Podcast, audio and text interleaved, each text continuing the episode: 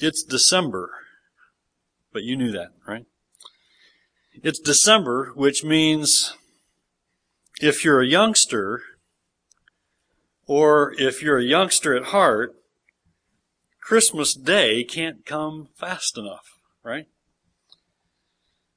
Remember what it was like counting down the days until Christmas? Or maybe you still do. And you know what it's like to count down the days until Christmas. For me, when I was a kid, it was counting down the days until the beginning of Christmas break, which meant no school. That's what I looked forward to the most, I think. I just couldn't wait for school to be done, and I dreaded that day in January when school started back up again. But I think for a lot of youngsters, I'd looked forward to Christmas too, but I was really happy to be out of school. I think for a lot of youngsters, though, they look forward to Christmas Day. And December is the longest month of the year for them because they are looking forward to a very special day. For some, if you know what I mean, it takes all year for Christmas to get here, right? I have a nephew who starts counting down the days until Christmas on December 26th.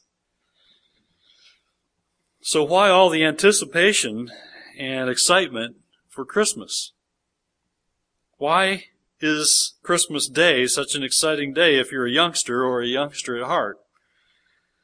Well, I think because for youngsters, the anticipation of Christmas can often be about celebrating and surprises, yes, but it's especially about the gifts. I asked my children yesterday, we were talking about Christmas coming this month, and I asked, why are you excited about Christmas Day? And unanimously, I think it was about the gifts. We're excited for Christmas Day because we have gifts coming, we hope, and we think that day. For youngsters abroad, it's true, isn't it? That we look forward to that day when we were youngsters and our children now can't, uh, can't wait for Christmas Day because there are some gifts, there are some prizes, some surprises on Christmas Day. And sometimes we look back on Christmases past that we've enjoyed and we think about a special gift that we received. We might even say that was an incredible gift. Did you know that God's Word shows us some incredible gifts? God's Word shows us some of the most incredible Christmas gifts ever. And this morning I want to show you where we find in the scriptures one of the most incredible Christmas gifts ever. We're taking a break from our series in James for the month of December for a brief series I'm calling Four Incredible Gifts for Christmas. And I hope you can be with us for uh, the following Sundays as we talk about four incredible gifts for Christmas. You know, the world that we live in is all about giving and getting this time of year. Giving and getting great gifts at Christmas is what the world we live in seems to focus on. But one needs only look to God's Word for the most incredible Christmas gift ever, and you will not find it in any store. We're going to see one of these incredible gifts today, and I want you to look with me at 1 John chapter 4 and verses 9 and 10. Let's look together at verses 9 and 10 here in 1 John 4. Follow along as I read. In this, the love of God has been, has made manifest among us. In this, the love of God was made manifest among us that God sent His only Son into the world so that we might live through him. In this is love. Not that we have loved God, but that he loved us and sent his son to be the propitiation for our sins. Now, what's the incredible Christmas gift seen in this passage? What is the incredible Christmas gift. Now, it isn't something we can only have at Christmas, okay? So we're not thinking about something that's just limited to Christmas time. This isn't something only at Christmas, but we can think of it like a Christmas gift because Christmas is a celebration of the coming of Christ, right? that we celebrate Christmas because of Christ. And this gift is seen very clearly in the fact that God sent His Son, and I want you to see it. The incredible gift of which our passage speaks is the gift of God's love. The gift of God's love is an incredible Christmas gift. And I want you to know what verse 9 says again. Look at verse 9. In this, the love of God was made manifest among us. Or, put another way, this is how God showed us, this is how God gave us His love. How? Verse 9 goes on to say that God sent His only Son into the world so that we might live through Him. And this is what God's Word makes very clear. Jesus Christ came to save sinners. Praise God, right? Jesus Christ came to save sinners. He didn't come to save good people. and just so you know, there aren't any. Okay? We say they're good people, you know, we talk about good people being a good person, but in in God's Word, we learn truly that there are really no good, truly good people. That means sin-free people. There are no sin-free people. God sent His Son, the Lord Jesus Christ, to save sinners. Jesus Christ was sent by God to be the sacrifice for sinners. And all who believe in the Lord Jesus Christ are forgiven by God and are eternally saved. Praise God. As Ephesians 1 7 says, in Him we have redemption through His blood, the forgiveness of our trespasses according to the riches of His grace. And I say, that makes God's love an incredible gift. Now, I want to look a little closer at God's love. I want you to think with me very carefully this morning about God's love. Just think carefully with me about why God's love is such an incredible gift. First of all, let's understand here that one reason God's love is such an incredible gift is because God loves first. God loves first. God loved us far earlier than we ever loved Him. God's love toward us is all His and none of ours. It has everything to do with God's love and nothing to do with our love. God loved us first. That makes God's love an incredible gift. Note that this is all about God's love for us. This has nothing to do with our love for Him. Verse 10, I think, makes that very clear when it says, not. Look at verse 10 again. Not that we have loved God. In other words, God does not love us because at some point in time, be it in the past or in the present or in the future, we loved Him. No. No, God loved us long before any love we have shown to Him.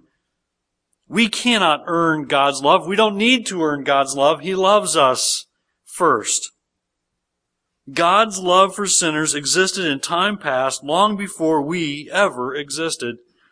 And in spite of a lack of love for us toward God, in other words, in spite of ourselves, God loves us. Just as Romans 5 8 says, but God shows his love for us in that while we were, you know it, right? We were still sinners. Christ died for us. In fact, not only did we not love God before he loved us, but he loved us even when we were his enemies. Colossians 1.21 says of you and me that we once were alienated from God. We once were, were hostile in mind hostile in our thinking toward God, doing evil deeds. And Romans 5:10 says that while we were enemies, we were reconciled to God by the death of his son.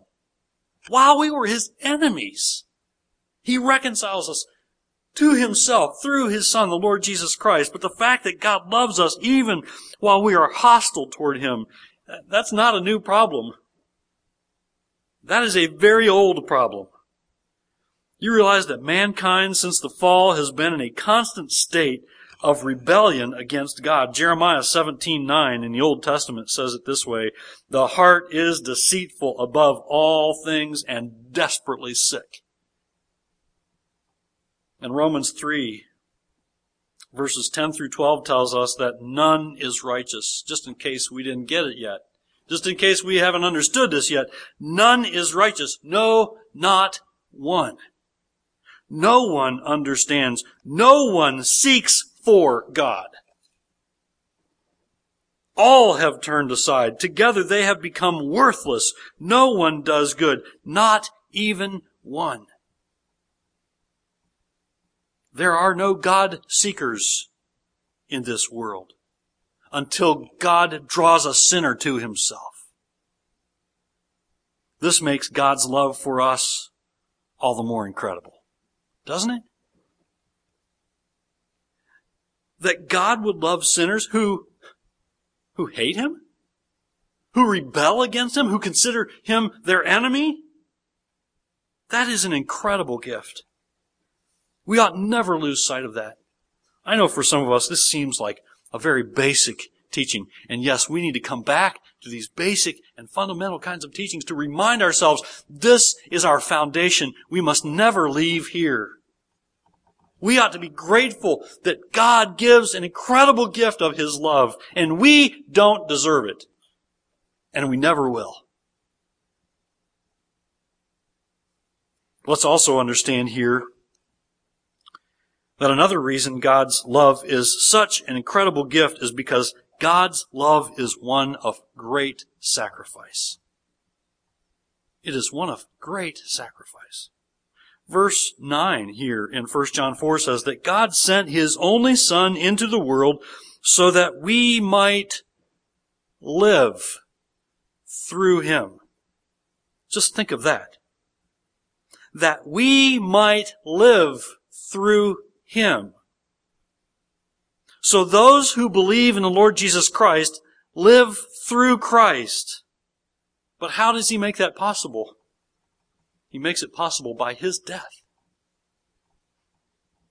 Those who believe in the Lord Jesus Christ live through Christ because Christ died for them.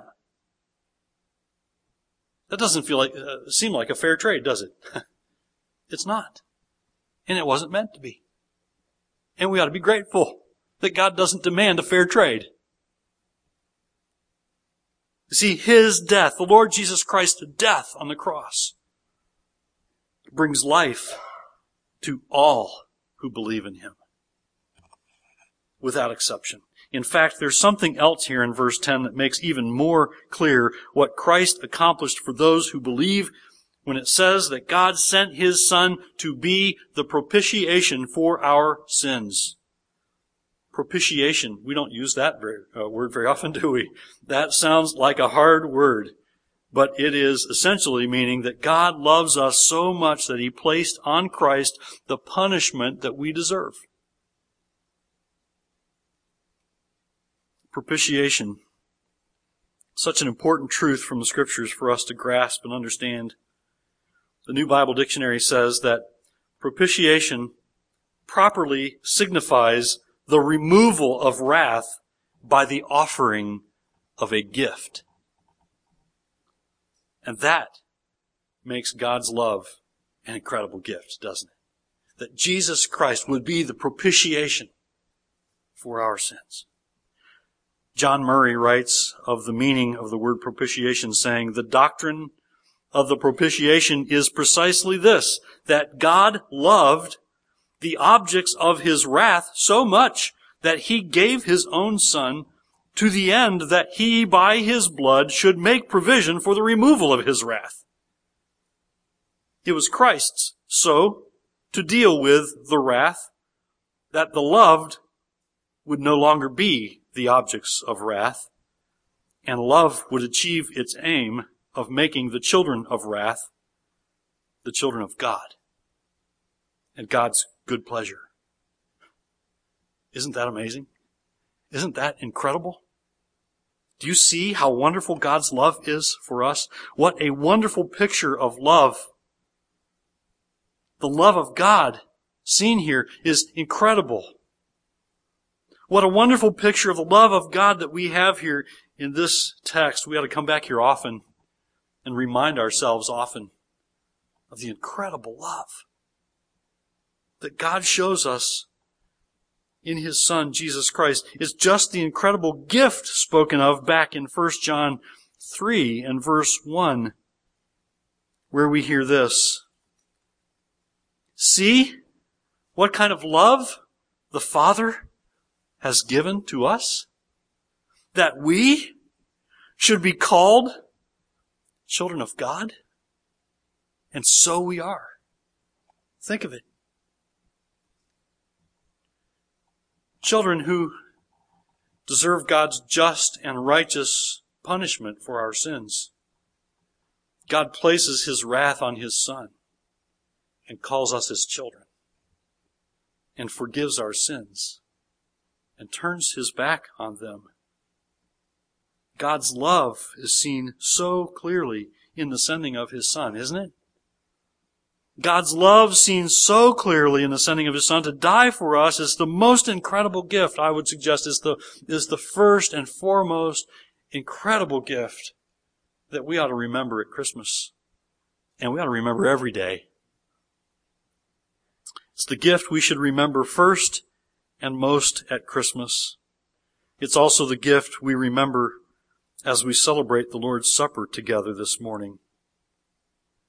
And how privileged we are to gather together this morning to worship, to rejoice in song as we have, to come to God's Word for this powerful reminder of this wonderful gift of God's love, and then to focus our attention on the sacrifice that Jesus made for us. There's another passage in 1 John, it's chapter 3 and verse 16. It's about the love of Christ for us. We've been talking about God's love for us.